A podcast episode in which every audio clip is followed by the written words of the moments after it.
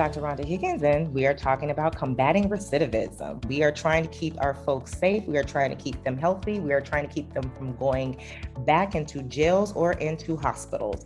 So, just real quick, just so you know who I am and why I'm even here and talking to you about this information.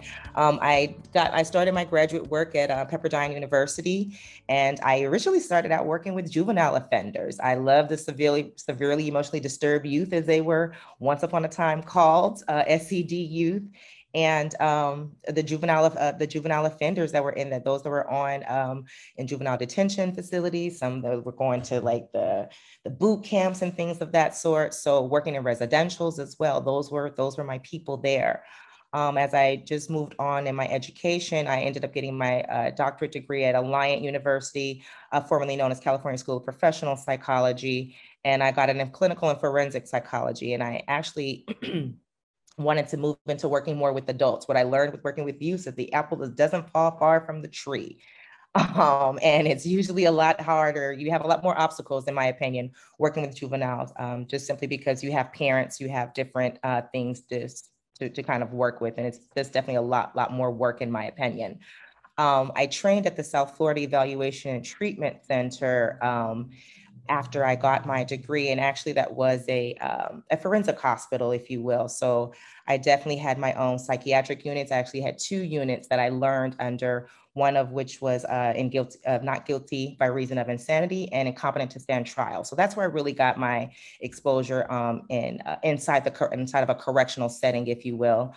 Then I moved on into working, moved back to California, started working with um, Telecare and worked with them for over seven years um, in the community with justice involved mental health. So that's where I got my experience in the community um, mental health arena. So right now I'm doing trainings. I travel. I uh, discuss global awareness about mental health. Um, the, the stigma is still very much there.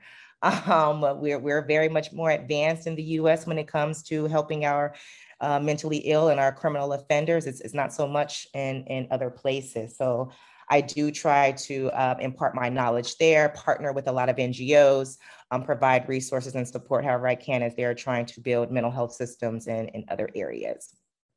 So um, just my experience with recidivism or experience with working with members with recidivism, um, I, I just going to kind of give you just some stats over like the last the last fiscal year, if you will, um, that that I worked there with Telecare. I'm no longer employed there with them now, but at the time, this was this was where I really got the bulk of my experience there. And that last year, we served about 360 members, and out of those members, 24 went to jail at some point.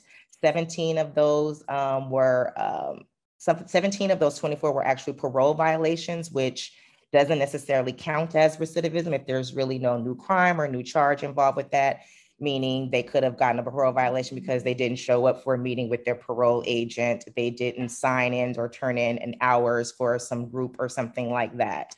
Um, and they may have gotten a parole violation. So that's where the arrest may have come in.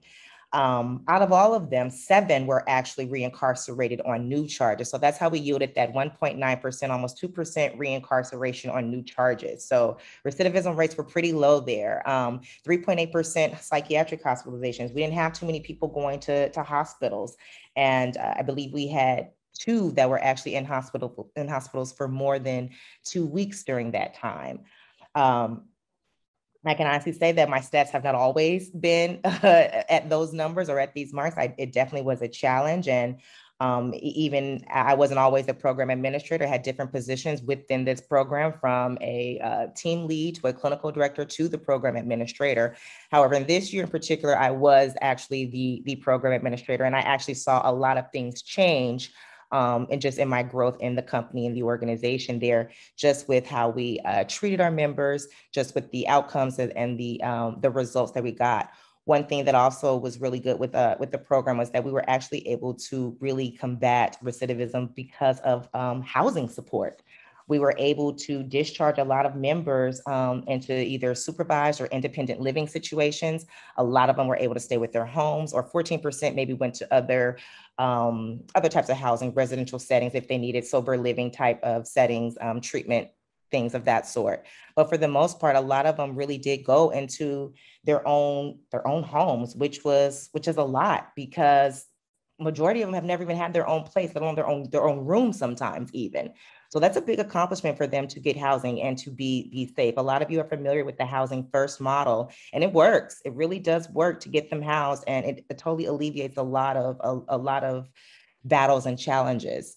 Um, employment, we did really well with that as well. At least I consider that really well. The 15.4% of our members were employed, and 30% of them were at least enrolled in school or some sort of vocational program. That was key for our for us in our program. That was key for getting our members connected to the community. That was key for getting them busy and having some purpose and really finding what they wanted to do and, and having hope for themselves to recover. So these may not sound like you know uh, the the antisocial things or the criminogenic needs that we are going to get into but i will say is this is what definitely does help with the uh, keeping your recidivism rates absolutely low so how did I achieve these outcomes? Um, it was a lot of work. It was a lot that I had to do. I will say that once upon a time, our recidivism rate was a lot higher than that. It was almost in the 50%. We had a lot of people either going back to jail or getting uh, going back to hospitals too. It was it was a lot that was going on and hard to kind of grasp at, at one point. I will say that it really just required a lot of program restructuring and um, just looking at my program and taking a serious, serious look and evaluating what I really had, what I was really working with, how my team was really working uh, to improve these numbers. Um, I, I, can't lie. I mean, my numbers were hurtful. I didn't want to be uh, one of the programs that had a high recidivism rate. Um, I can honestly say in our, our defense that definitely there were some probation or parole violations, I'm sorry, that were included in that that may not have actually led to a new charge um, and some of the way that the data was collected, but nonetheless, it still was a number that we needed to work on to get to get down. Um, absolutely, we need to change the way we operated, and we we figured that out really quickly. We need to change the structure of how we operated. The housing support, as I mentioned, was definitely a key. CDCR, uh, the California Department of Corrections and Rehabilitations, is uh, pretty much where you're going to get your members or your referrals are coming through um, for those that are on parole. Um, so they really just um, actually changed or modified the, the contract that we had with them and actually allowed for housing dollars to come in. That was uh, definitely helpful. Um, we were able to really provide housing for our members, find, find vendors that were suitable, and I mean suitable housing because every house isn't for everybody you know? You can't just put somebody there because you want them to have the roof over their head. Like we really we tried that. That didn't always work as so well either but the housing support was was key. Um, when I rebuilt the team and we really had our boots to the ground, just really making sure we had strong partnerships in the community, that helped. That helped move us up lists. That helped get us um, in on, on certain things or get or get notifications of certain things maybe a little bit earlier. Or even just somebody thinking of looking out for us, oh, Telecare's coming, so we're going to be sure we set this aside for them. Things like that are what you want. You want to be a good partner to, to your community because you want them to look out for you because you're looking out for them. You're keeping them safe. Um, collaborating with the with CDCR, your parolees, um, your parolees and your parole agents have their own relationship, right? Um, it may be good, it may be bad but you have to have a relationship with them as well. And that's what we definitely uh, really relied on CDCR's collaborations, their efforts, their support, and using that as leverage too often um, when we did run into challenges with providing services, providing treatment, or engaging with the member. Um, making sure our services were intentional. That was that came down to the program. That came down to really just holding staff accountable and really getting down to you know what are they doing when they're out there in the field when they're meeting with their members and getting service data, paying attention to that kind of stuff. So I'll touch on these things um, throughout the training. Um, the, this could be a training within itself on restructuring, on operations. I could probably spend another four hours on that alone, but I will touch up on it briefly so you guys can kind of get an idea of what strategies and what operations or what program structure truly works with this population. Um, so from a clinical perspective, we had to make some changes too, right? So we had to think about how we approached treatment, which included lots of training on trauma, trauma-informed care, and how to provide effective treatment for, um, for trauma victims, for trauma survivors, if you will. But what's first and foremost was safety um, keeping the community safe is, is your number one priority. That includes the member, that includes you, that includes your organization, your team, the member's family, the parole, everybody, the community at large. And there's specific safety considerations that we want to think about with this particular population. They have different experiences, guys. They have different things. They come, they're coming with different attitudes, they're coming with different baggage, they're coming with different perspectives as well. We need to consider that. We need to understand and meet them where they are, be on their level, if that makes sense. Okay. And protect ourselves and them when we're working with them. so they um we also want to identify some needs the criminogenic needs. Now, this is where the meat and potatoes come in, okay? This is where you're really identifying what's going on with this member. So I know what do I need to treat? What are specific needs that work that with this specific population can contribute to recidivism? What are some things that I need to work on to bring recidiv recidivism rates down? What are some things I need to do to meet these needs so that they don't engage in criminal behaviors? That's what we're looking at as well. So we have to really just uh, totally just revamp the system, if you will. This then translates to how we develop the treatment goals. Once we have all of this information, I can sit down with my member. I can plan with my member. I can think about these things and I can relate to my member to my members' needs and what they want. It's all about being recovery oriented. And this is where your power comes into play. For those of you that attended Marcelo's training, I know he went into great detail about power, empowering your member and what that looks like in, in the service plan and what that looks like during treatment. Your members are the driver of the treatment.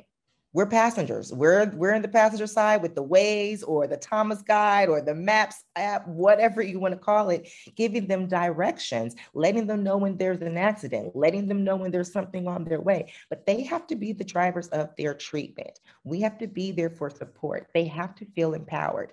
Otherwise, you're just telling them what to do. They've been having that all their lives, probably. They just left for somebody being told from somebody telling them what to do. They have to have a stake in it. They have to have a buy in with it. And we have to be recovery oriented when we're providing this treatment. Okay. Um, I can I can I can say it again. Your your program culture, your program structure, those are your primary interventions. Those are your primary interventions. It's how you treat these how you treat these members, your approach to these members, and your approach to the treatment is going to take you far. They need to they need to like you and they need to respect you, hands down. That that that that's always what's going to get you through. So let's just talk a little bit about eh, the what is recidivism. Of course, according to the National Institute of Justice, it's a person's relapse into criminal behavior, often after the person has received sanctions or undergoes intervention for a previous crime right? That's the National Institute of Justice definition. Recidivism happens before the behavior, the criminal behavior. Okay. Um, there's a lot of intervention that you have to that, that have to happen before that criminal behavior. You get signs before this criminal behavior starts. It's our job to intervene as we see it escalating. It's just like a balloon as we see it to grow, grow, and it gets tighter and tighter. At some point, we're looking like it's gonna pop. It's gonna pop at some point. That's where we start intervening. We need to start letting some of that air out. We need to let some of that steam out, let them blow some of that stuff out of there. So we can't just, just think about just the whole the, the focus on the criminal behavior. What's leading up to that? What are the needs that what are their needs they're trying to to, to meet? Okay, that's what recidivism is. Recidivism is members not getting their needs met. Most don't want to go back to prison. That's not the game. That's not their goal. They don't really want to go back into that lifestyle. Most want to lead productive lives crime free. They want what we want a house, guaranteed meals, clothes that fit, a cell phone with data and minutes, a job or a means of income, purpose, sense of belonging, a, a, you know, a love in their life, a spouse, companionship. These aren't things that are difficult. These aren't things that are heard of. These are things that we all want. And so when you look at it like that, and when you look at your members like that, it humanizes them just that much more. And if you can satisfy some of those needs, they won't have to go to those criminal behaviors. I've seen a lot of criminal behaviors behind bad relationships. I've seen a lot of criminal behaviors because somebody was hungry. I've seen a lot of criminal behaviors because somebody was ill and didn't get the treatment that they needed. So there are other factors that are coming into play that we have to hone in on, that we have to get a grasp on before we even start talking about just the criminal part of it. We want to look at real world perspectives. More than 34 persons released are rearrested in five years. And when I say 34 persons, those aren't just people with mental illness. Those are people just in general. So I want to be clear about that. These are people that are just released, every, everyone that's coming out. Our reentry council is using, or the reentry council is using evidence to research how to reduce recidivism. That's the goal. That's why we're here. That's why evidence based practices are there. Crime rates have definitely fallen generally everywhere, but we don't want to necessarily say it, it's, it's that's the cause of it. I mean, it could be correlation, it be, could be causation. I mean, it, it just it, we just have to really kind of look at that. Um, if crime rates are falling because there are different public public there are different policies and different administrations in place, there may be things there that are meeting other members' needs to where they don't have to engage in crime. Maybe there are more stringent laws that are, you know, locking down on crime. There's there could be a number of different factors of where crime rates. It may not just be because people are coming right out and going right back to jail because they're committing crimes. It's a lot of different reasons. Um, one half of all adults have been touched by the child welfare services as juveniles. So it starts early. and when I when it goes back to the apple doesn't fall far from the tree, it starts very early. It starts very early. 95% of youth, and I mean youth, just as involved youth in Los Angeles County, have been touched by the welfare system. It goes deep. It starts early. So trauma-informed pathways, uh, trauma-informed pathways that people have when we meet them. Those are the things that we have to think about. Where did they come from? What have they seen? This is what they're bringing. We have to recognize that trauma. That's one of the major objectives that I'm going through today is really understanding where that trauma is. And because this, this will give you some insight into how they're going to respond when they're in treatment, what kind of treatment they really even need. Now we want to keep them accountable because we want them to be accountable for the actions we for their actions. We want them to know what they're doing and the impact that it has.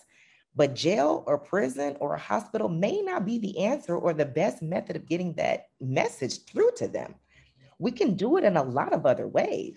There's lots of teams approach, there's lots of programs out there, but it can be done. It can definitely be done.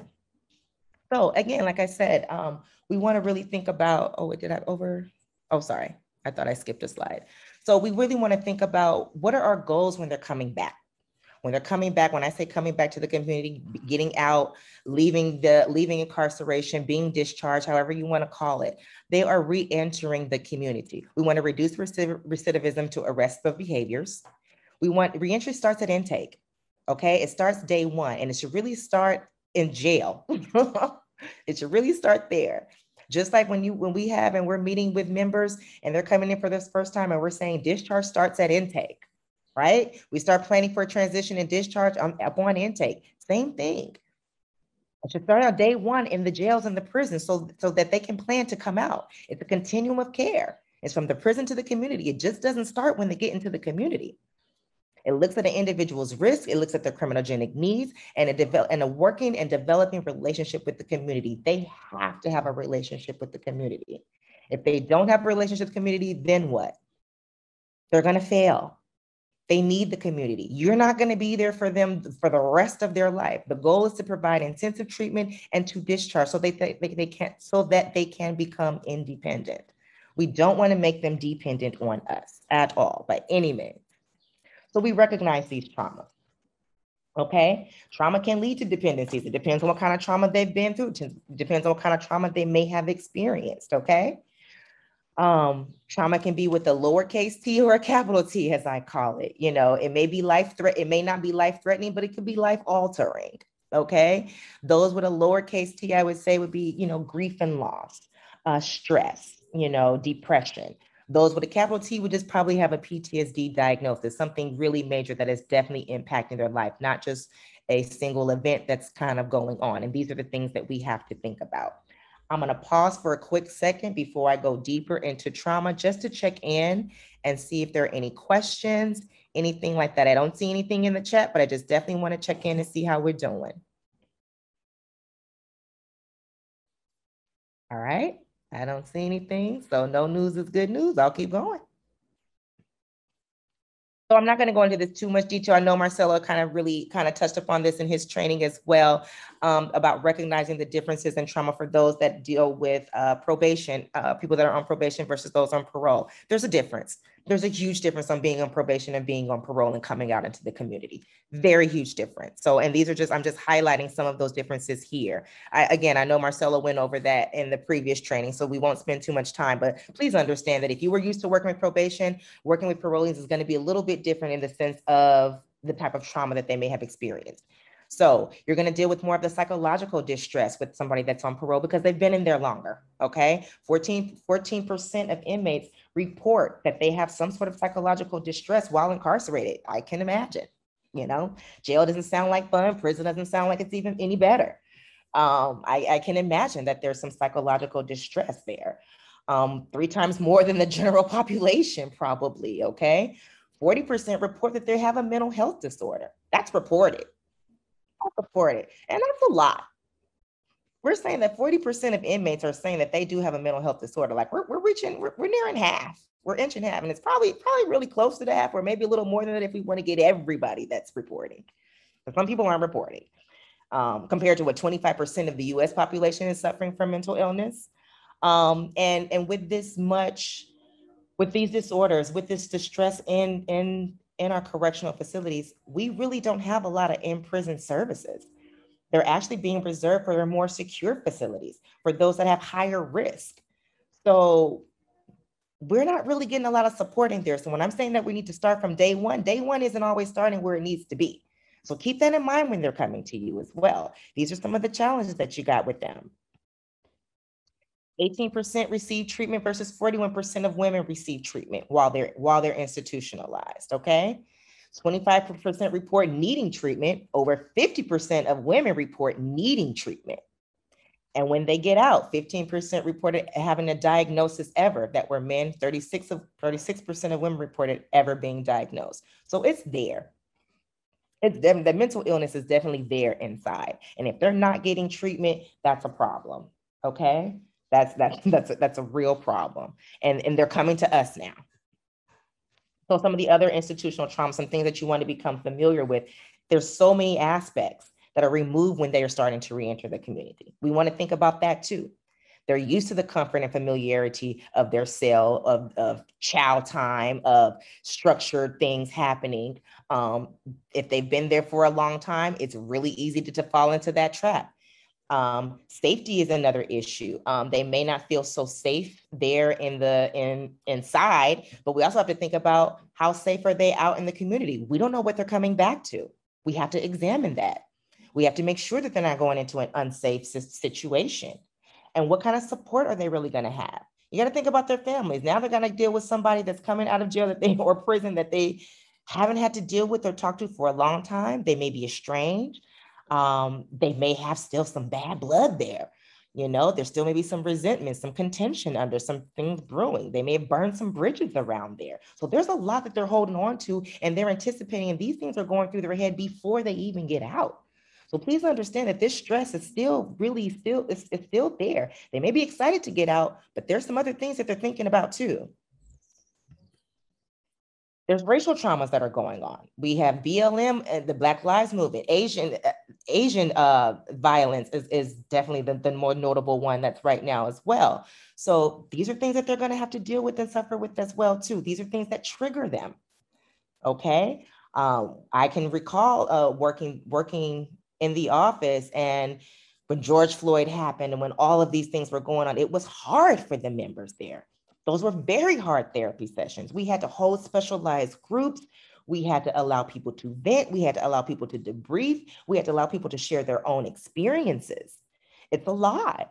So please, please, please be sensitive to that as as well, and check your own biases. I mean, we we have them. We're human. We've had our own experiences. I'm quite sure we can have our own categories of people and and, and stereotypes and labels, and I'm sure we're all have been guilty of it. And and that's not the point to point the finger.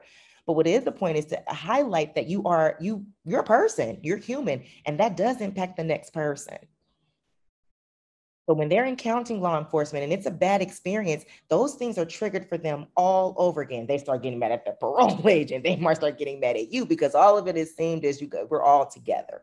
The many microaggressions that they may experience in the community, from jobs to housing, you know, seeing in a uh, wanted sign, and then when you walk in, it's gone, and all of a sudden, you know, oh, it's been filled, but then you see somebody else come in that's of a different race and they get the interview. So things like that happen all the time. We hear about it on the bus, um, not stopping, um, not being able to get a cab. Things like that happen all the time. We have to be prepared for that, team. We have to be prepared for that. So I want to kind of move into uh, the community integration piece of it and what it really looks like bringing them when they when they're getting out. What are we dealing with? What are we looking at? The mental health problems don't go away. That's for sure. If they had the mental health problems while they were in there, you're still going to have them when they get out. From the rest of the community, it's only one factor, too. Mental health is only one factor that you're dealing with, guys. Even though we're mental health providers, it is only one piece of the puzzle. We can't just treat the mental illness. Mental illness actually isn't, isn't even a criminogenic need. So treating just the mental illness is not going to, is, is, is, is, not, not enough, okay? Um, but you have to treat it. It's not acne, it's not a rash. It's not just going to clear up and go away. It may subside and maybe, you know, you, we, we get that. It, it can be controlled, it can be maintained, but doesn't necessarily go completely just away. Um, they're not exclusive. Like, like I said, it's it's not a VIP party, it's not a VIP admission to where mental illness is the only person at the party. It's not only there are definitely other factors that influence the ability for someone to be drug-free and crime-free. Some of these additional factors are, are listed here. Okay. And this, this, this is actually where the recidivism starts. This is where this is where it starts. These are the needs that aren't being met that cause those criminal behaviors. Okay. So, for example, if there's a health problem and they they they can't go to work or they can't rely on family support if they're available. The family may be reluctant to help them and get them to appointments and make sure their medications are there. Um, they may not be able to take their medications. So now we have symptoms exacerbating, whether medical or mental health symptoms. Things like that happen all the time. Now they're self medicating or borrowing or stealing somebody else's medication or just going out and, and doing things that they don't need to be doing because they think it's okay when it's really not. When it's really not. So unresolved mental health and substance use problems, they are already complicating a difficult transition already, or a challenging transition, I should say. I don't want to call it difficult, but there are some challenges, okay? Um, individuals with severe or unmanaged health problems, they face more adverse, they face adverse outcomes definitely more than what any, the normal person would, including the physical illness, including the relapse into drugs, including particularly the mental illness and their inappropriate behaviors that actually get them in trouble with the law. So, um, in, in a study with their, when we talked to members who had come out of a prison, one thing that they did report was these were members with mental illness. I say, I'll say that. Um, poor health, they reported still having hallucinations. They reported mm-hmm. having suicidal thoughts. They reported, you know, um, violence, acts of violence. Okay. These are the things that they are reporting that are happening. Listen to your members. Okay. Listen to your members. These are the things that they are saying are happening. Listen to your members. What's not really happening, it's been reported substance use, um, some criminal behavior as far as, you know, uh, and being reincarcerated, but not to the levels of significance for those with mental illness, surprisingly. Those without mental illness are much higher on these no scales much higher reports of substance use, much higher reports of criminal behavior, much higher reports of, of, of reincarceration. So, just really quickly, just kind of want to ask you guys why do you think that more people with mental illness and using substances aren't getting as arrested, aren't getting as those with, with without it. Any thoughts on that? Sometimes they end up in the hospital instead. Yep, that could be it. Absolutely. They don't get counted. they don't get counted for the criminal part, at least. Yep. Hospital. Yep. Because we're looking at the yeses, and those yeses fit hospital criteria, right? So if they're reporting those poor health, hallucinating, suicidal thoughts, that sounds like that somebody's gonna, that sounds like a pet team call. That sounds like a pet team call, right? So address the yes. Address the yes. These are things oftentimes we're really focusing so much on the criminal behaviors, the substance abuse, the reincarceration, when that's not always really the focus. We, we could be missing it. We could be missing it. Address the yes, address these poor health, address the hallucination and the suicidal thoughts, address the fits or um, propensity to violence. Am I making sense with that team? So, and, uh, one thing I want to talk about um, is when they talk about uh, physical illness and adverse outcomes. So, if you if you are having physical illness, you and it's getting and it's not being treated, whether physical or mental health. I, I, won't even just just leave it at physical, physical or mental illness. If it's not being treated, if it's untreated, you're still going to have more problems. That's when your no's start to increase on the substance abuse. That's where the relapse starts to come in. When we don't start treating those yeses, when we don't start addressing those yeses, those other parts start to come into play. And like you said, they may be sent to the hospital. And hopefully, honestly, honestly, I hope they do go to the hospital. I'd rather they go to the hospital than to be have a, an encounter with law enforcement that don't know how to really respond. It's a much better outcome. And I will say, um, in my experience with law enforcement and having to call the police for situations for my members, and I can just really speak for for the Newton division. That's what I've had the most experience with in Los Angeles. Um, they are getting a lot better about their responses. Um, there is a lot more training going on with the police departments and uh, how they are responding to um, mental, mentally ill um, calls or calls that are re- resulting with cogn- people with cognitive delays as well. Um, so it's, I can say that there are some improvements, some of which being that a supervisor needs to come out and kind of supervise the situation and see how everything is kind of going on there. The, the downside is that it could kind of take longer to get a response um, because they got to get all these extra people kind of involved coming in. So if it is life threatening, it's you need to say that. You need to really be, you know, very, very detailed in your your reports to the police. I will say that. So just kind of want to put that out there. But yes, we want to address the yes because mental health problems lead to inappropriate and criminal behavior, which can lead to that law enforcement response, which we don't want.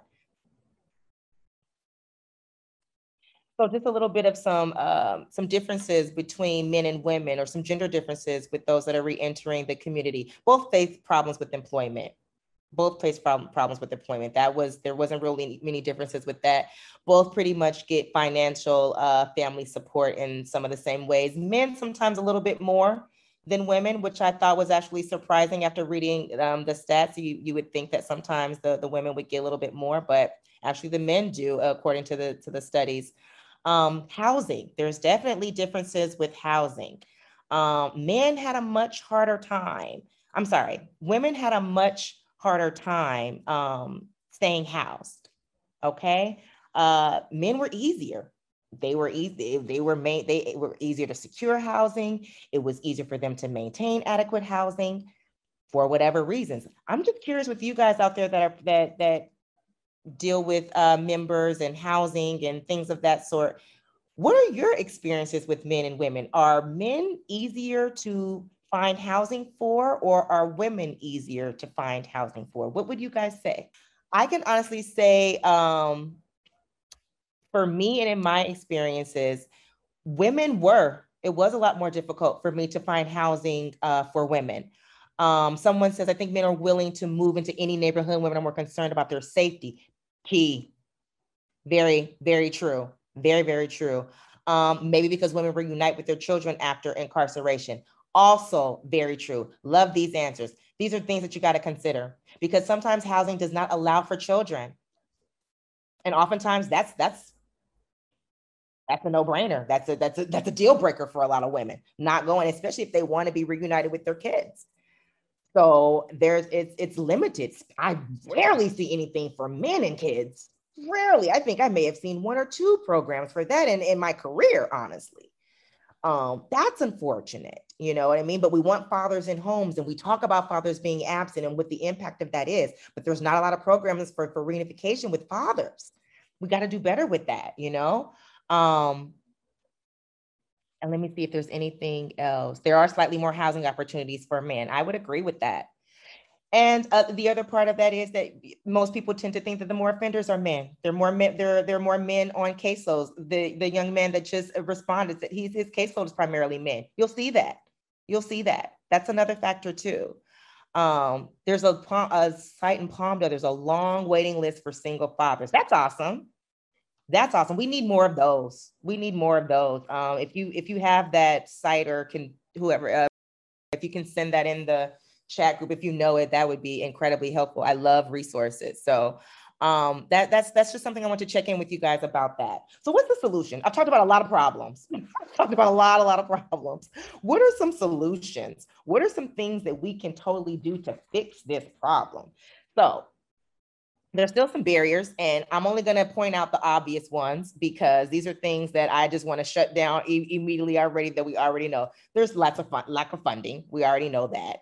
There's lack of psychiatrists we know that. I'm sure plenty of you guys have experienced um, psychiatrists just we, we really need them um, whether they're on the computer whether they're in an office but it is definitely a shortage.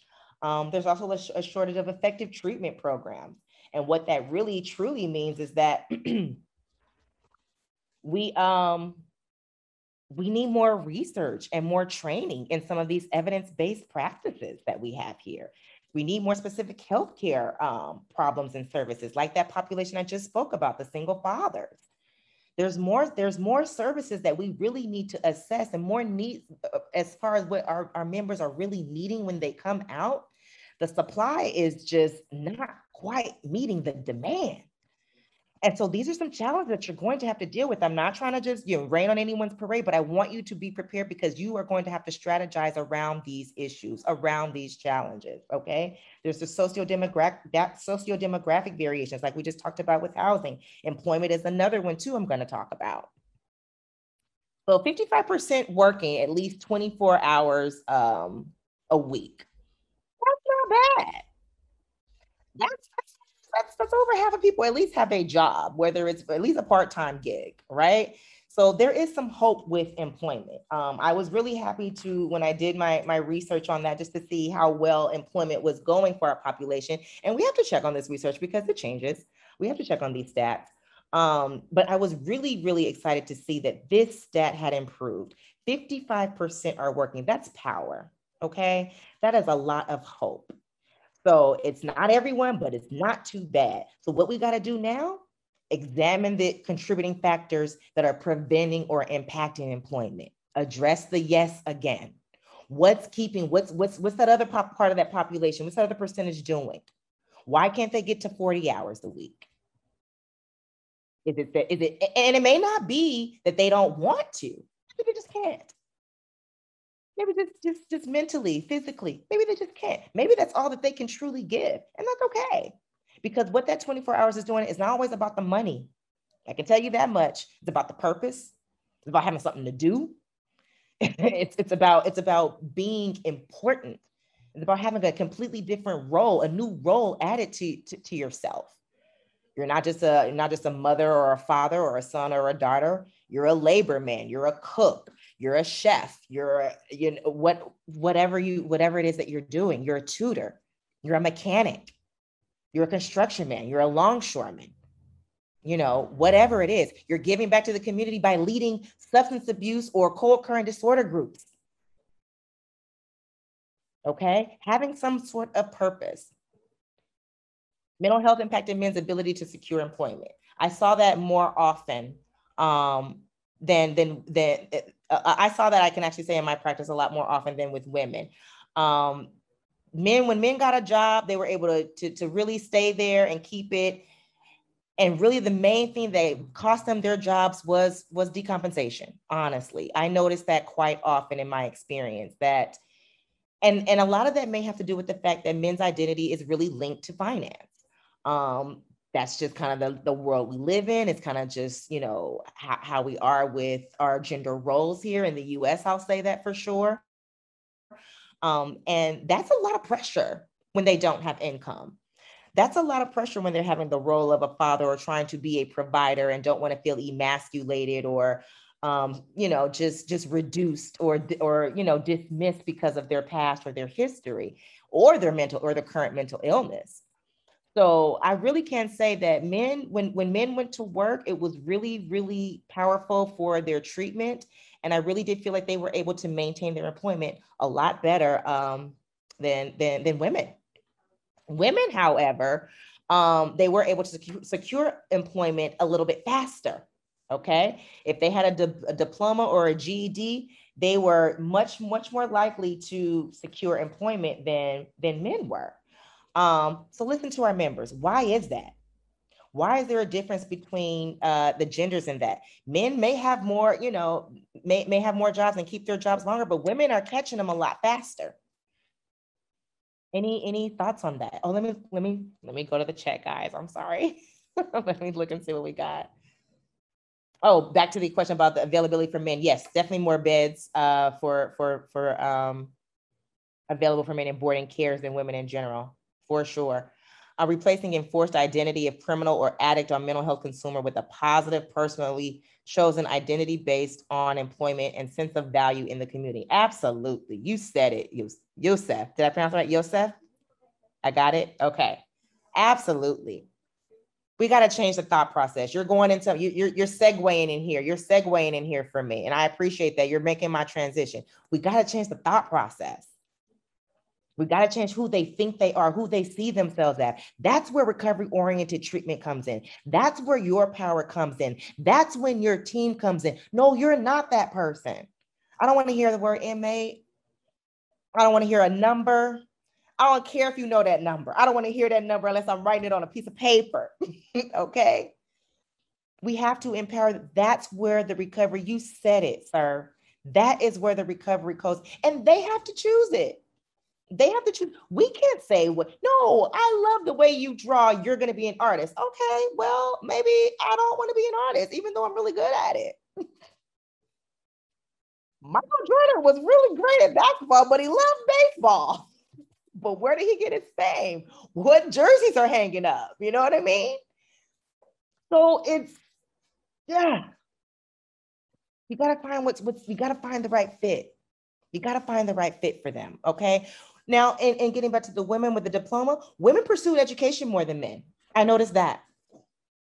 Women were pursued education a lot more than men, but the other, and, and that could be for a few reasons. One of which, what I found for, or one reason what I think in particular was that a lot of the jobs that were available for men with uh, correctional past were hard labor kinds of things, construction, longshoremen, uh, things that men typically are male dominated industries that's changing. A lot of females are in there. You see a lot more females with orange vests and green vests and working out there with hard hats and things too.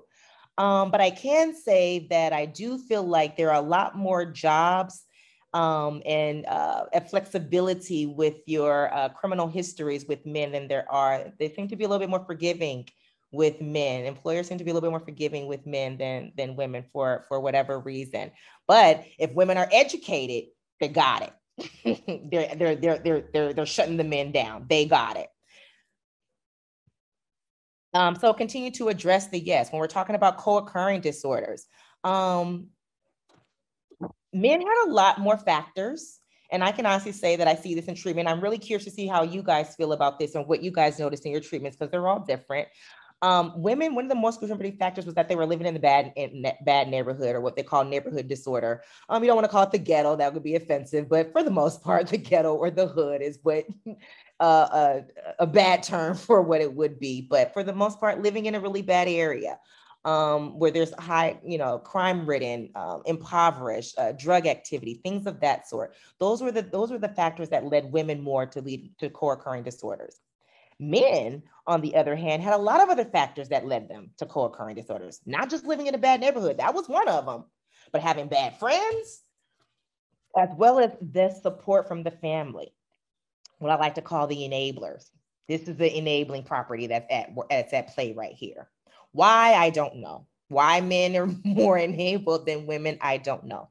But that tangible support from family seems to be able to of, of afford them the opportunity to be able to engage in co-occurring disorders. Whether that means they have more money whether that means they have their own place now where they can do it whether that means their family is just so happy they're home and they're not going to bother them about doing it because if they're high or they're drunk they're not bothering the family. Number of different reasons why it could be you know uh, the peer the antisocial peer influences. They're, they're definitely influenced by their peers. If they got somebody's like hey man you fresh out. Take a shot. Take a hit whatever it is, you know, um, those seem to be stronger with your with your male members. So address the yes.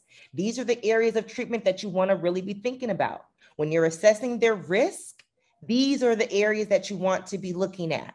You want to be looking at what kind of area they live in. You want to look at what kind of support they're getting from their family. You want to look at what kind of friends they have, because these are the things that can lead to some co occurring disorders. These are the things that can lead them to relapsing. So these are the things that you want to focus on. Address the yes, address the things that they are reporting is making it difficult for them. This is what's making it hard, team when we're talking about recidivism, um, 24% are, are engaging in, in criminal behavior, male and female. That's that's just you know wholly. Women have four times are more four times likely to engage in criminal behavior. Um, that's interesting, actually. I will say that. Um, I've seen this stat before um, in a number of different places. I've seen that women are likely to engage in criminal behavior than men, and um, could be a number of different reasons for that. Um, I think that women have, how can I say this? I think that women have more paths to crime than men, in my experience. And I would love to hear from you guys on this. And when I say paths to crime than men, um, whether that be a more history of physical, emotional, or sexual abuse of crime being inflicted on them. When I say pathways to crime, not necessarily crimes that they've been committed, but crimes that have been committed towards them. Um, having antisocial relationships, the trauma, um, economic and social marginality. Men tend to make more than women if they're doing the same job. That's even still today, even if you're not, uh, you know, in this within this population. Um, and and homelessness you know again we we go back to the stat of women having a difficult time you know finding it finding and securing housing so all of those factors you know and, and, some can lead women to engage in more criminal behavior whether that is prostitution, whether that is selling drugs, whether, you know, it, it, can be a number. It may not look very violent. They may not be out carjacking folks. They may not be out there gang banging or robbing folks or killing folks like that, but they're still engaging in criminal behaviors. Does that make sense what I'm saying? It may not be, just may be a different degree or different level of it. Um, and, and your experiences out there, do you do you guys have more men than women? Are you guys treating more men than women, or how many of you guys are treating a lot of women? I'd like to hear from those folks that are treating women out there. What are your thoughts on on on this set or any of the other ones that I may have mentioned that I'm just curious, especially particularly with those with the women. I said it's been my experience the majority of women get caught up with risky behaviors due to being involved with guys that introduce them to that lifestyle 100%. Um, I work in an older adult FSP, and the majority of our clients there are, are men.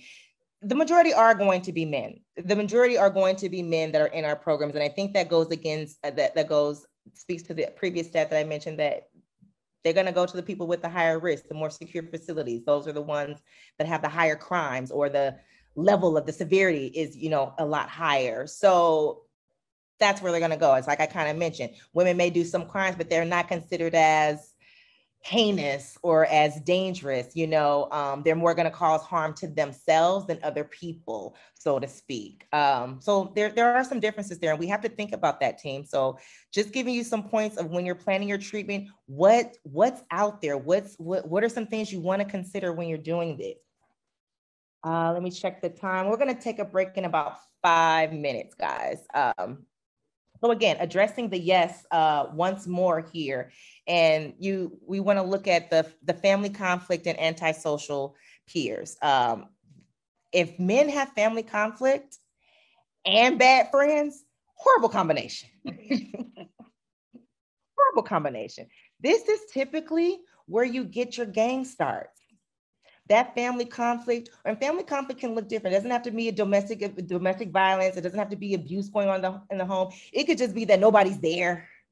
It could just mean that we don't have a relationship. It could just mean that there, there's just not a lot. Of, there's some neglect going on. There's a lot of things that could be going on when it comes to family conflict. Okay. So having some problems at home with the family or who you consider your support system and having bad peers or peers that are doing bad things Ah, it's a recipe for disaster. People tend to go to their friends when their family is not acting right. Those are our go tos. That's where we do. That's where we find some solace sometimes, and vice versa. When our boyfriends or our girlfriends or our best friends aren't acting right, we go back to family and we talk about them. So I'm saying that jokingly, but at the end of the day, my point is these are core relationships. These are core parts of you. You tend to bond with with people who are like you. You guys share the same values, beliefs, experiences, perspectives. That's what makes you guys friends. Family are people that you learn from, things that you've grown, grown accustomed to. These are people who have made, made you up, good or bad. You can still have some bad influences that are family too. I know some members that couldn't, that, you know, holidays were hard. Think about that. I have members who could not go home for Christmas or Thanksgiving because they knew that alcohol was going to be the life of the party at that event. It would be nice to say, hey, you know, so and so's coming over, so can we not have booze? Can we put it away? But no, people, people, people, people don't do that. People don't do that. If they're going to have that there, they're going to say you need to have your self control. So that's what we teach, right? that's what we work on with that, with that particular member. So we have to think about whether how their family comes into play. With with women, again, the um the increased family support and the um and the bad neighborhood that led to recidivism for, for them. So it just really just seems like you know that fam that family is key. And sometimes if women got too much support, they did the wrong thing. so too much of it, so too much of a good thing can turn you bad. That's what it sounds like here with the with the stats. Um, I think I'm gonna stop right here, guys. Um, I'm gonna take a quick break. Let's do five minutes, bio, stretch, that kind of thing. And then we'll get into reentry planning, the basic elements of that. How's that sound, team? So we can come back. It's what 9:57. So yeah, about 10:02, 10:03-ish. Sound kind of good. All right, guys. See you in a bit. Thank you.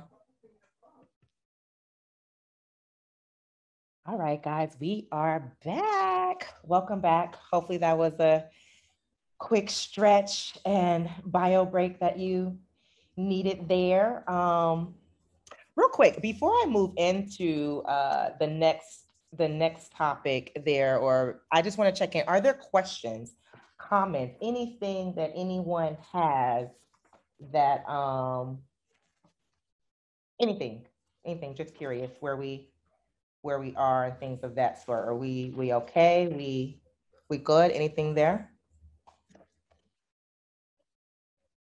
Nope, I don't see anything coming up in the chat, so that's good. All right, let's move into it.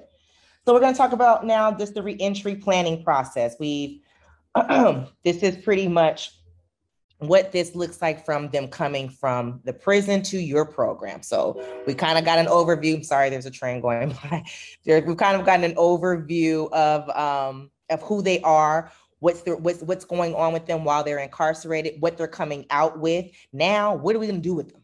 Okay, so that's what this is all about. What are we going to do with them now that they're out? So some basic things. We want to do pre-screening, even within several months of discharge. I don't know if your program affords you that opportunity Okay, I'm not certain how the referral process are, what the referral processes are for the different providers that are on uh, on the training now, but it could, um, if, if it's at all possible for you to do any type of screening or to know if this person is coming to your program within, you know, a few months or so, that is exceptional.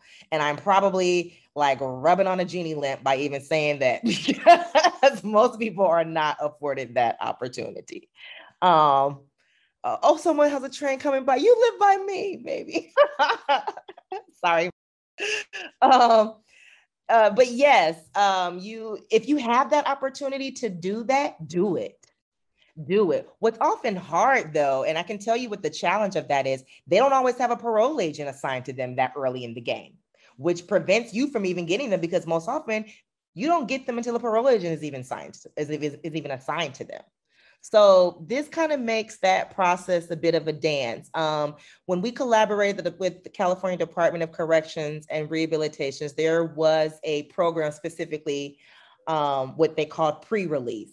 So what we would do is we would get members, get their background, get their information, um, if we were able to get a pass or needed a pass to go into the correctional institution, we could do that and do screenings or assessments. That way, um, and to kind of get an idea of what this person was looking like so that when they got out, you're prepared.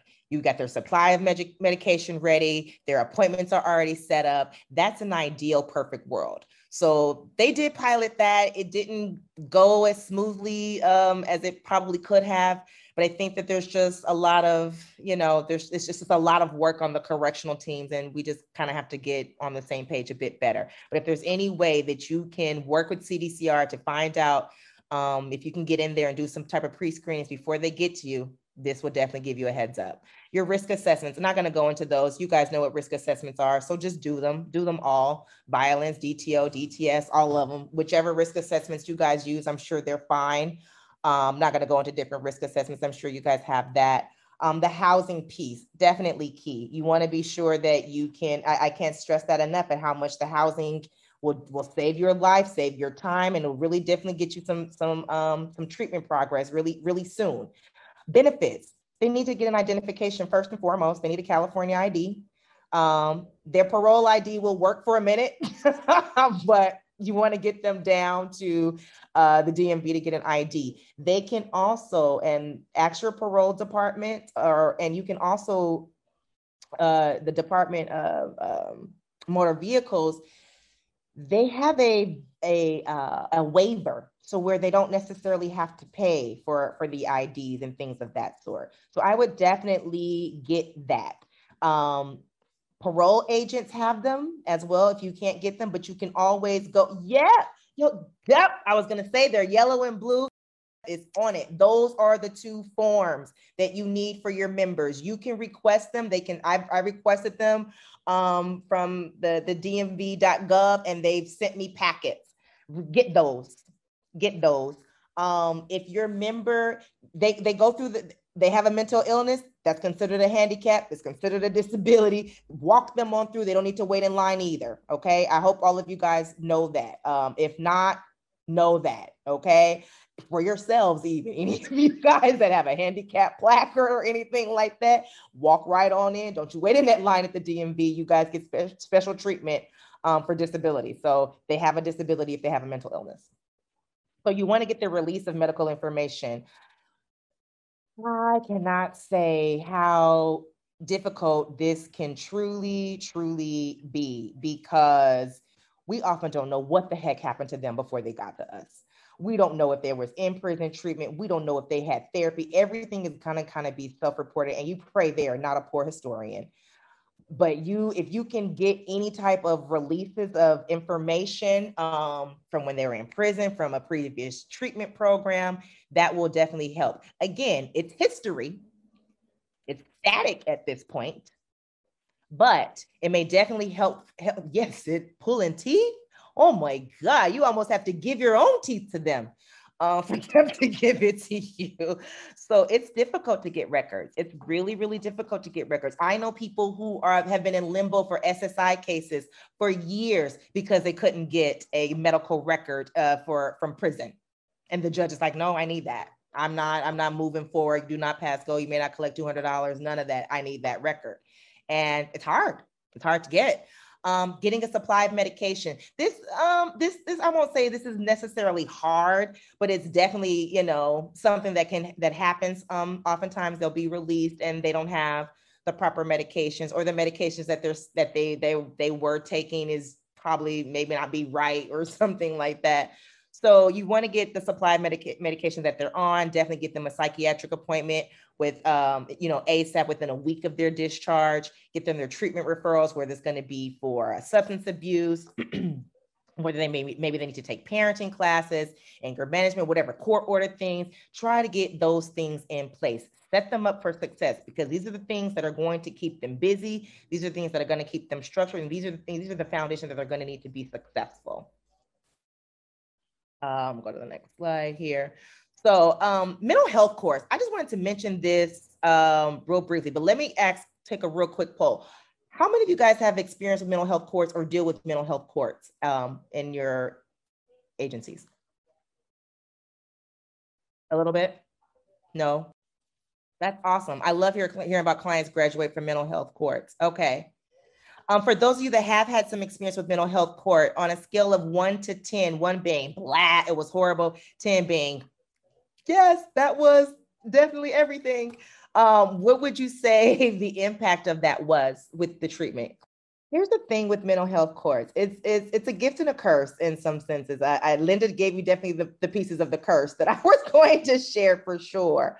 Um, the gifts are is it you get a lot of different people who normally don't deal with this population on the ground in these meetings, if that makes sense.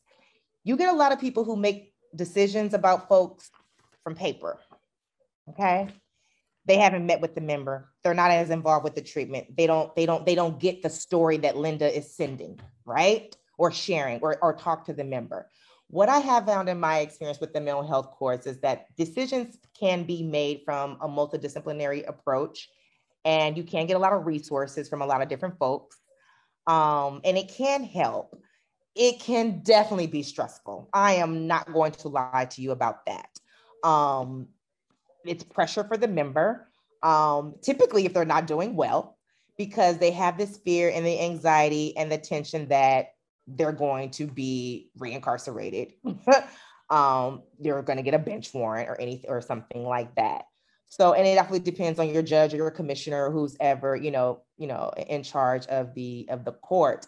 I've seen good and bad. I've I've sat in on mental health courts when I'm just like, you guys are throwing this man's life away for absolutely no reason. And I've actually sat on some where it's like, oh my God, this person was really going to get some help. I'm so glad that so many people were here to hear about it. So um, it, it can be mixed, um, definitely, but um, just just real quick to, to review the slide, um, it allows defendants uh, uh, allow defendants that meet the criteria for a mental health condition to receive community-based treatment and uh, to seek prevent to seek to prevent any continued involvement in the criminal justice system. That's the goal. That is that is truly the goal. But I'm looking at the chats here, and um, uh, there's some PDs that aren't very reachable, who weren't very reachable, who wouldn't answer until the week of the hearing.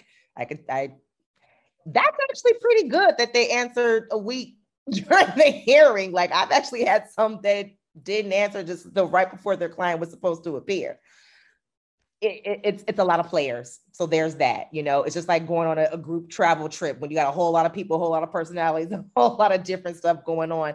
You got a lot of different players and personalities to adjust to sometimes with your members, and sometimes it feels like everyone's not on the same page. I will say that, but I think that if you have a strong team, you're able to communicate effectively and collaborate. It can be positive. Um, the research definitely shows that, that it's it's a, it, there are they, they're they are effective, but fairly new, so there's definitely some more research is needs to be out there. The most recent study was back in 2017 that found that um, criminal defendants that actually graduated from mental health programs or mental health court programs like the one Nicole, her, her graduate, um, they were significantly less likely to be rearrested within three years. Um, so there's that's that's some promise there. Um, we we we would like to hope that a lot of people talking about this person and the criminal justice system being involved should reduce some of recidivism. Um, but again, you have those other factors that Linda explained and described, like it can be anxiety provoking, it can be a trigger for your members. So, but it's definitely something that they are going to have to do. They don't have a choice not to go, right? If they're going to mental health court, they got to be there. So that's something that we got to work that we got to work at. Um, so we're talking about co-occurring disorders. 8.5 billion people are suffering. I would say that's not just, you know, um, that's not just justice involved. That's just people in general. It's a lot of people. It's a lot of people that are suffering from um, from from co-occurrings. Um, 40% mental health disorders. Um, that's what that's what they're reporting. 30% of people having just it says substance abuse just because that's just the the literature uh, how it reads, but uh, co-occurring disorders only.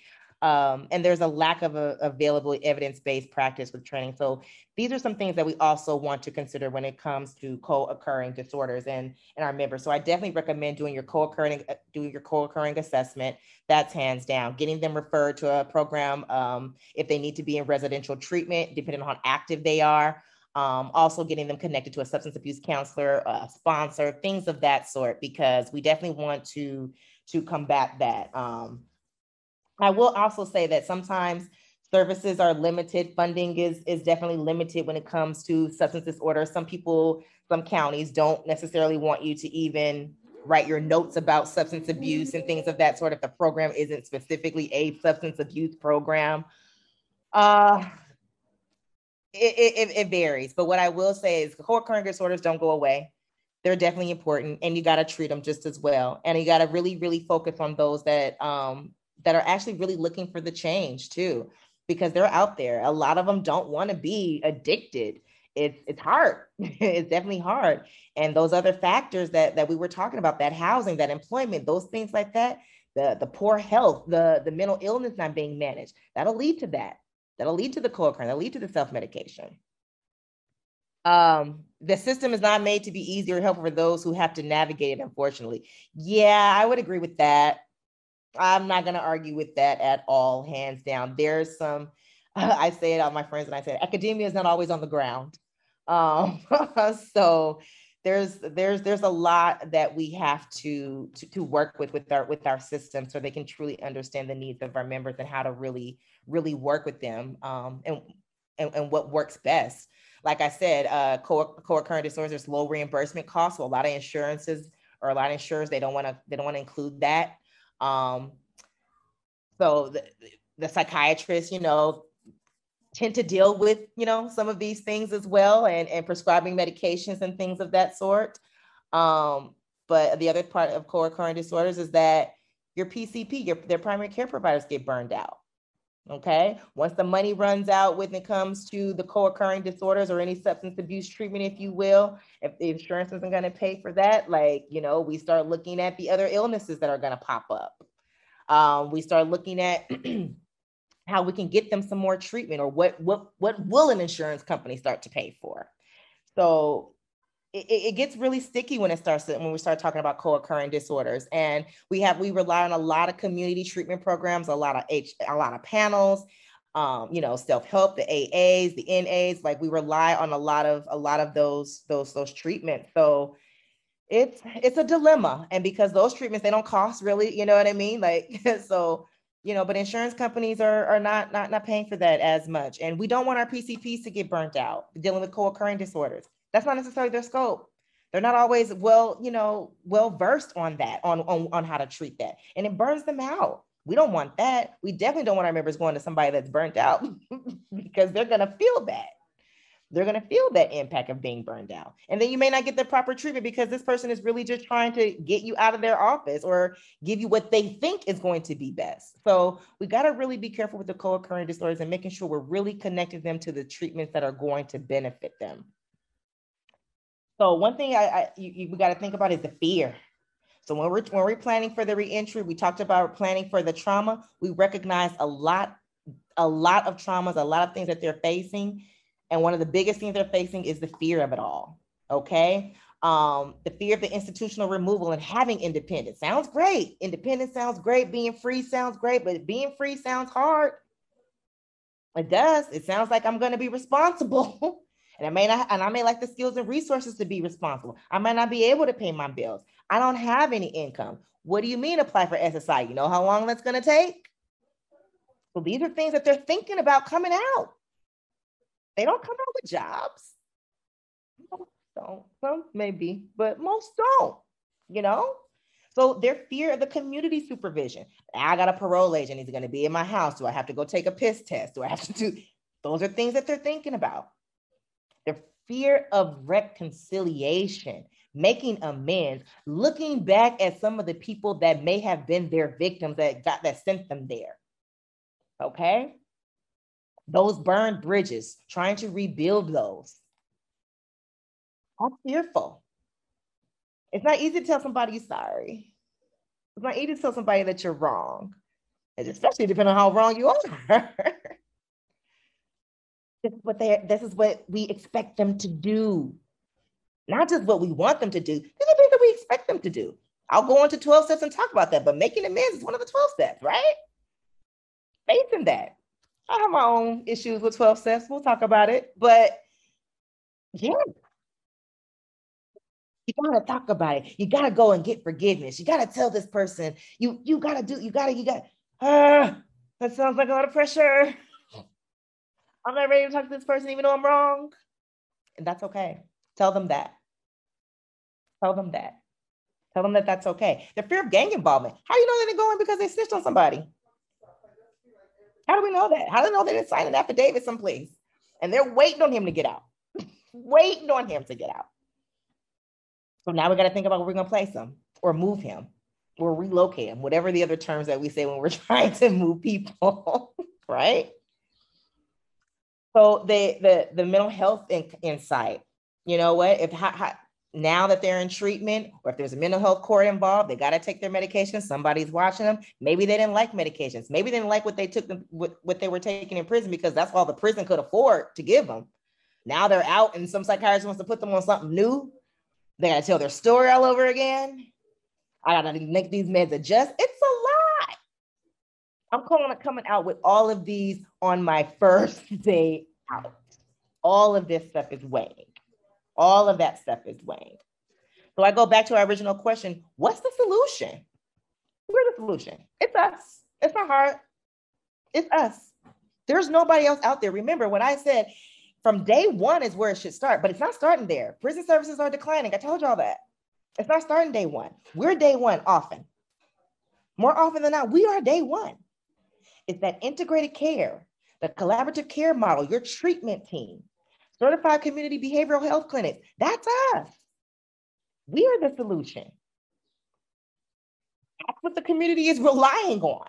Okay. The CDCR is not doesn't take care of their parolees anymore like that. They're not they're not providing the intensive treatment like they were before. They're they're outsourcing to programs like you guys to be able to provide that support for them. You are their eyes and ears. Trust me, if something goes wrong, guess who's going to be at fault? so understand what's going on here. We are the solution. You guys have precious cargo. Precious, precious, precious. So, mm-hmm. you know, make, make the progress count, team. I'm going to pause for a second and ask if there are any questions, anything that we can, I can address really quickly before I move on to talking about safety. Anything, let me check the chat.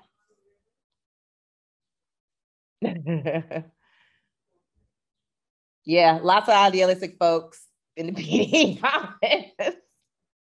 lots. Yep, I see that.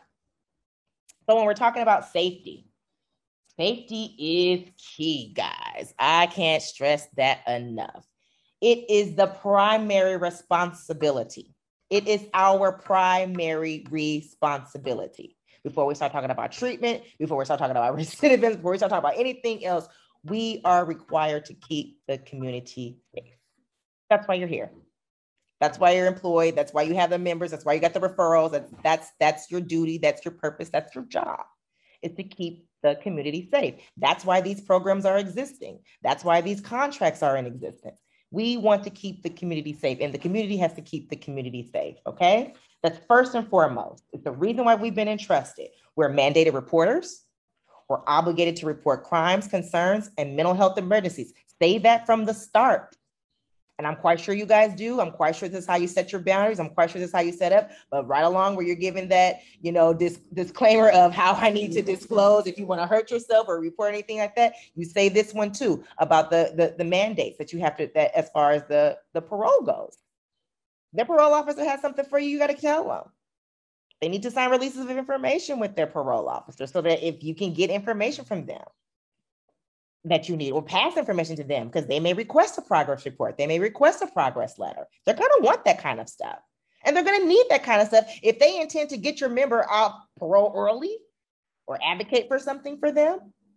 So we have to make it as though that they understand that the parole department is an ally. Now, I say that with a little bit of salt because you still got to deal with personalities in the parole department. Okay. You still, not everyone is recovery oriented in the parole department.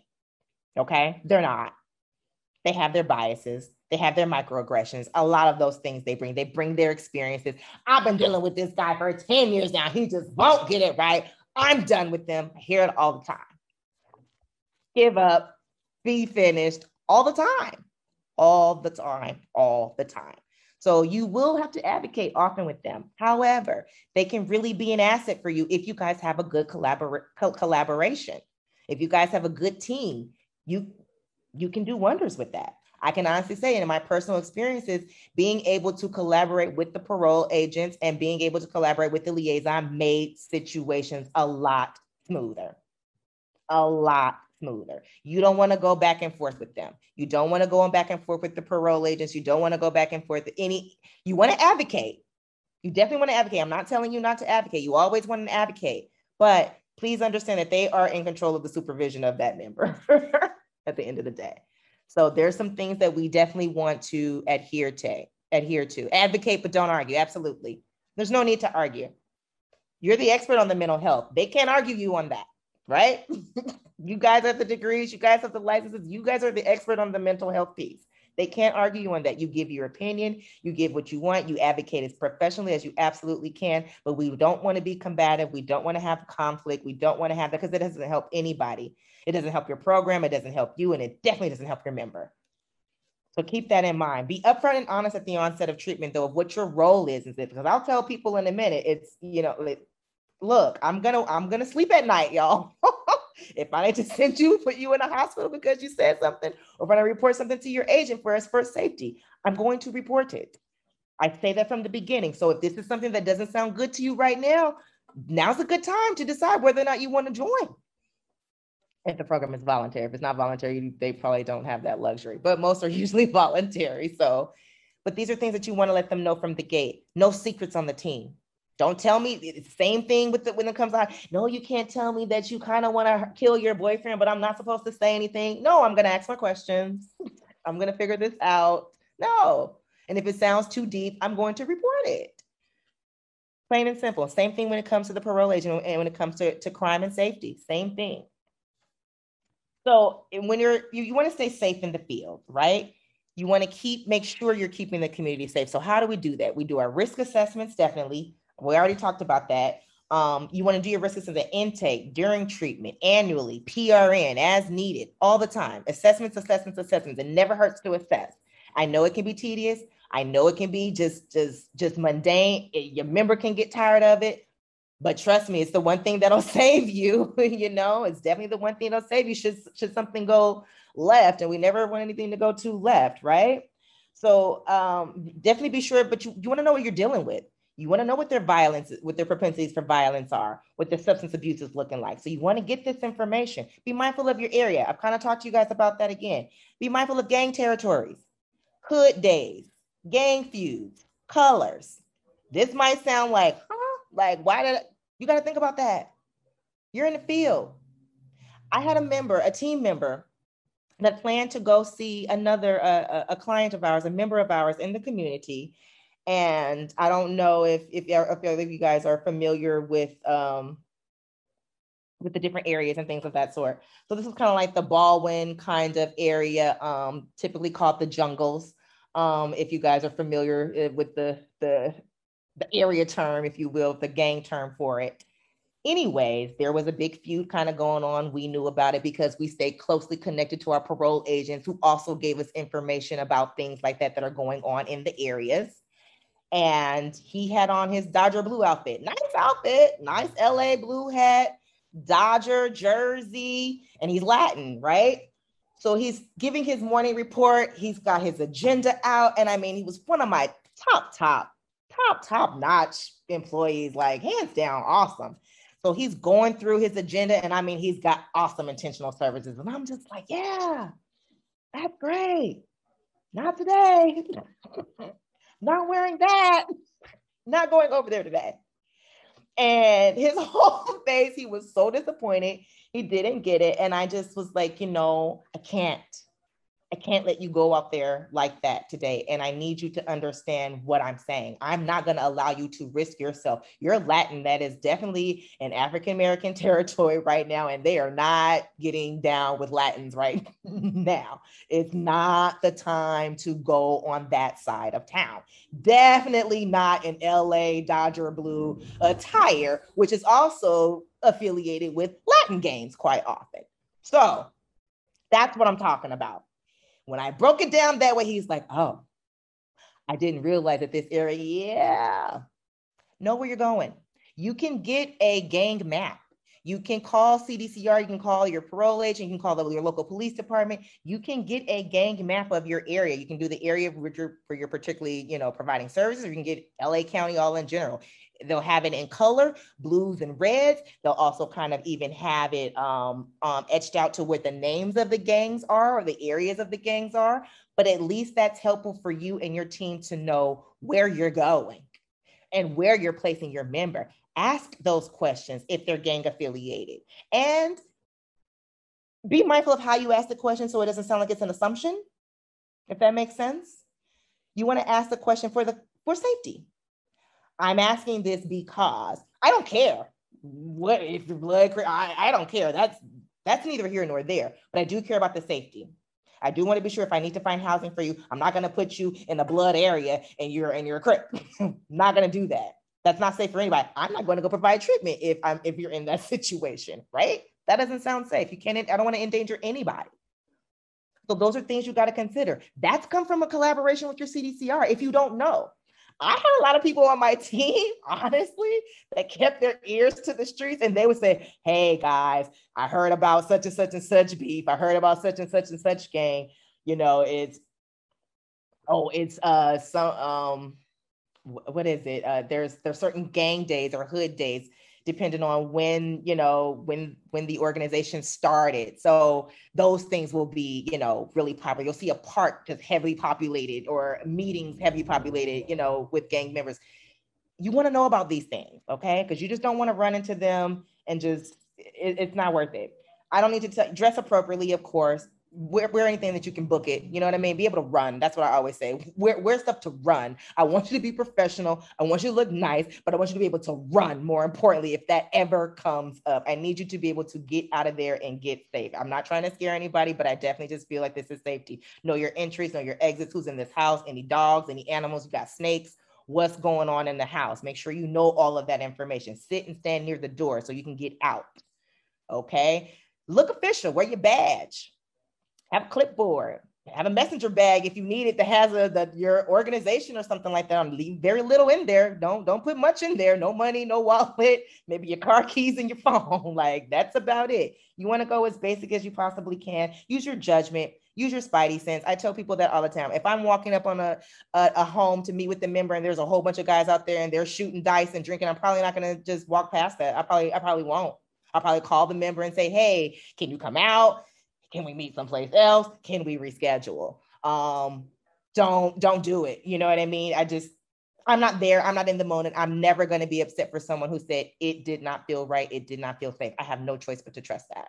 And I just say, just please afford your teams that because it's hard out there. It truly, truly is, is, is difficult out there. And we don't want to take that for granted. Be consistent and firm with your boundaries. Set that at the gate. You know, the moment that someone says something inappropriate, they'll try you. Ladies, oh, these men will try you. Men, these ladies will try you. Most definitely. It's what they know, it's what's worked, it's survival. You know, I don't use the term manipulation because it's not recovery oriented. You know, they're resourceful. You know, how many times have you said, Can I speak to the manager? not working out with you, whoever this is talking to right now. Can you put the manager on the line, the supervisor available because you want to get whatever the manager comes out and fixes your problem? How many have had that experience? I know I'm not the only one that calls the manager when I don't like what someone's saying out something I don't like. It's not just me, right? but it's worked. It's happened. And you can't expect them to do it. It's learned behaviors. Going back to what Yusuf said, we have to change that identity. We have to change that thinking. This is learned. This is what it's learned behavior. It's social learning. They've been rewarded for that behavior. Flirting has gotten them something before. Money has gotten them something before. Offering this, offering that, bartering, it's gotten them something before. Being nasty, being rude, cursing you out has gotten them something before. So keep that in mind. Keep, keep that in mind. And that's where we have to change those cognitions and change those rewards, basically changing the social learning. That's where the treatment comes in. We'll get into it. So, like I said, with the re the risk need responses responsivity model. So I know if you attended the previous training, Marcella went into this um, on a very general level. I am actually applying practical approaches to the R&R model. And this is how we pretty much operated um, at, at my program there, okay? So just to kind of just recap real quick, your personality disposition plus the social learning, like I've been kind of talking about the rewards, that's when they're gonna give you the criminal behavior said it best. He pretty much covered. That's why I was like, "Oh, you're just segueing," and he pretty much covered that slide in that comment. So basically, yes, that social learning, that criminal thinking, that criminal identity, that's what's going to give you that behavior. Okay. So that's where we got to stop. That's where we got to, you know, figure out what the heck is really going on here. Okay. So, in, in looking at this model, okay, um, basically the gurus of Bonta and Andrews. Those are your, your two guys that are all over R&R. Okay. This is, this is, this is their baby here. Um, when we're talking about the general personality, that's where we're talking about who this person is, their personal disposition. A lot of the times that we're coming in with, with these members in particular, they have those antisocial patterns, not to be confused with antisocial personality disorder. It's not the same. I'm not saying APD. I'm not saying that. I'm not, I'm not, I'm not, I'm not saying that at all. What I'm saying is there are some characteristics, there are some features that may be there. Okay first of all, just breaking the rules, just no regard for the rules. I don't care about these rules. And that will transfer into, into your, pro- uh, we were supposed to meet at 10. Yeah, I know it's three, but I want you to see me right now. That's what that could look like in your office. And you're like, no, I'm not going to see you at three o'clock. Like, no, I have to set this boundary. So that's just a minor one, but you want to think about that. Um, so when we go to the cognitive part, we this is their thought process, okay? Deliberate, self-conscious, self-regulation. It's intentional. Okay. Social learning, the social learning part, this is what we want to teach them. This is what the, these are the things, these are the things that are getting them to this part. Does that make sense? They're learning to engage in this behavior because they have friends or family or school, or they're seeing this with somebody else. They're learning that this behavior is okay. Okay, they're getting rewards for it. A reward from from drinking is being drunk, just simply being intoxicated. Now you're the life of the party. Everyone wants to be around you. You're fun. And you might be the most boring person when you don't have alcohol in your system and you don't feel like you're worth anything or that you have a sense of belonging or purpose or friends for that matter. People, people may tell them, you're so much better when you're drunk. You're a happy drunk. Things like that all the time. Okay. That's how they learn they, these things. Being impulsive, just not being able to delay that gratification. That's where we have to in- incorporate that self regulation. We really need them to be able to regulate themselves and manage that, control that, delay that gratification. You just can't just instantly act on some things like that. Think about it, weigh pros and cons. Being self centered, not giving regard about other people, not just not, not caring. Pro criminal attitudes, I'll take it if it's mine. If somebody left it there, they must not want it, so they must want me to take it. No, not necessarily. We can't just turn it in. We can't tell them, hey, you left something here. So thinking about things like that, you know, those are just those are just some of the attitudes and the approaches that they may have. These are things that we got to work on. This is the thinking that we have to change. This is that stuff. The need for excitement, like this adrenaline rush, they're adventurous. Let's do something different. Shallow affect, like just again, that lack of remorse, not really caring, it's just not really being phased by anything. So values and beliefs and behaviors, all of those things come into play. If you were taught you don't steal, you don't take, or you share, you're supposed to do those things. Those are things that resonate with you and and and, and create your character and determine how you behave or interact with other people. If you've been taught and groomed and, and just thought that who cares? It's all about you. Every man for themselves. Crabs in the barrel. I got to get what's mine. Different very different. That could come from a lot of different things. It could come from trauma, it could come from survival, it could just be come from just being incarcerated. And yeah, it is. You got to get there first, whatever. But it's there. And it's a thinking pattern that has to change.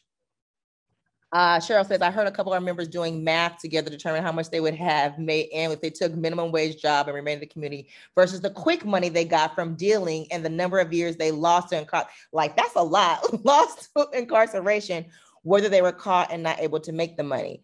Um, that's a great intervention that we can use with others going forward to combat impulsivity and choices. I agree. I agree. That's a lot of thought, guys. They're smart. These aren't idiots. Our members, they, They may be ill, but they're not stupid. They know what's going on. That makes sense.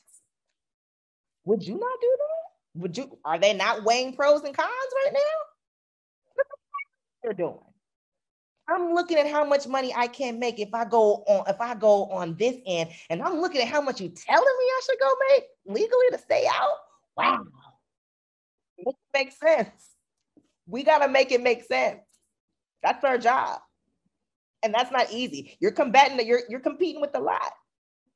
I've had members. Cheryl's right. We've had members that come in and say, "Well, I'm making about five thousand a week, ten grand a week on the streets right now. You want me to make almost that what? Every quarterly? Every six months, maybe, depending on the job or the hours that I have? How do you compete with that? What do you say to that? You know what I mean? So that's where purpose, meaning, and value starts to come into play because that's hard to compete with. It's really, really hard to compete with. So, you know, with respect to the criminal behavior, you know, we really, really just really want to think about all of these things when it comes to their personality. Really, and they and they may not have all of them. I'm not saying they're going to have all them. They're not going to totally look like this, but these are the things that you want to be thinking about and how in the in the thought process that they probably are having with that type of personality or with that type of personality characteristics or attitudes. And then we want to really think about the social learning piece that's going to make sense and make them change that. So if I can change them for the worse, I can change them for the better. If I can reward them for the worse, I can reward them for the better. Does that make sense? So we want to do a real survey of their needs, their strengths, focus on the central eight, and we'll talk about that as well. So the three principles, predict the risk, the criminogenic need is in the treatment, design, and the delivery, and your responsivity to treatment. Okay. The risk principle, the risk principle asserts that the criminal behavior we can reliably predict it. We should be able to predict it. That's where your assessments and things like that come in. What's going on? Where is this member at risk for? The need principle, your assessments, your psychosocial assessments, your strength, your SNAP, your strengths, needs, ability, preferences assessment. I should be under to understand what those needs are. I should be able, now that I know what these criminogenic needs are, does my member check any of these boxes? And I'm going to show you, we'll, we'll go into that in just a second. What is the what is the area of treatment need for this person now? So that's where the responsibility, responsibility to treatment provision comes in. How? How do I provide this treatment? Not everyone is the same. You can't do just CBT with everybody. You can't just do MRT with everybody. You can't just do DBT with everybody. It's a combination. You have to be eclectic. You have to figure it out. You have to be able to figure that out and see what's going to work best for your members. Does that make sense? Um, there are a number of principles that are that are added to this R&R model. Um, the additional principles that I would say that that make this model work are the importance of, of staff establishing collaborative and respectful relationships with your clients. There's your program culture. There's your program structure. Again, that's your primary intervention. You need to have these relationships with correctional agencies and providing your managers and leader and your leadership uh, that facilitate these effective interventions. They need to know what's up. These are the people that are actually putting these, these work into process or working with the direct care staff that are doing that. So your culture, your structure, that matters and how these services are delivered. I kind of said this risk is who, the need is is, is the what in there, and uh, the, responsibility the responsivity is the how. So when we're talking about the risk principle here, um, and the the risk to the the risk to reoffend. So what we want to do is match the level of treatment, hands down. You want to match the level of treatment. If you have someone who is a low risk offender, you don't necessarily want to provide them with intensive services. If you have somebody that's a high risk offender, you don't want to just not provide them with intensive services. It needs to match. It needs to match. So, and why do we want to target our risk offenders? I want to ask you guys that. Um, what what would you say, just really quickly? Um, low or high risk offenders, would you say you're seeing, or is it a, a, a mix with your? I'm, I'm just kind of curious. What what do we have out there? Would you consider your members low or or high risk? What would we say out there?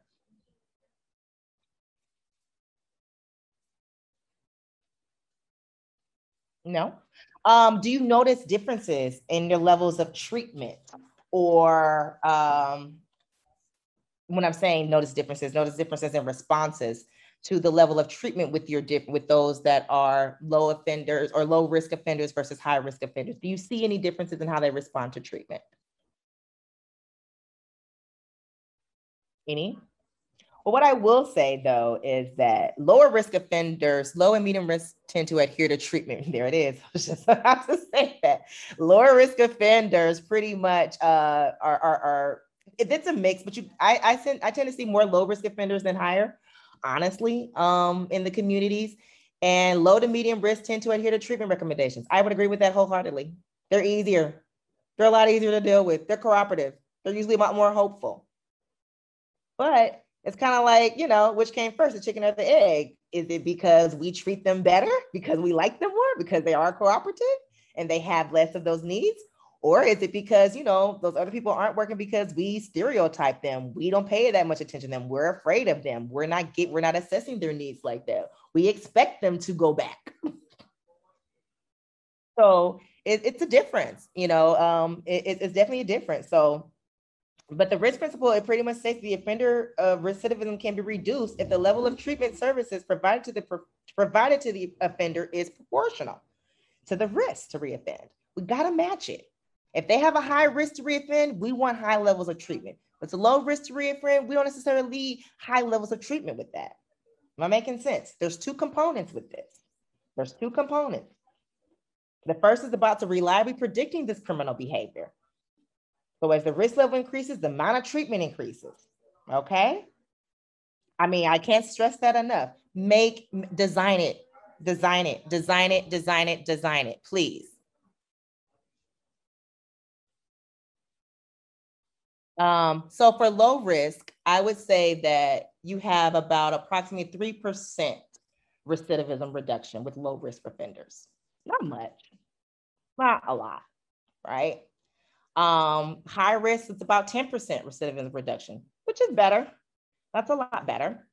Um, so it just really just it just it just kind of depends on what on what the situation really is. I see that, you know, for the most part, it really just low risk offenders just may not be have recidivism rates just simply because they are more cooperative. That's not what they're into. Their mindset is different. Their criminal identity is not really there. There's a lot of other reasons for the low risk, but that but you'll find that out with your risk assessments.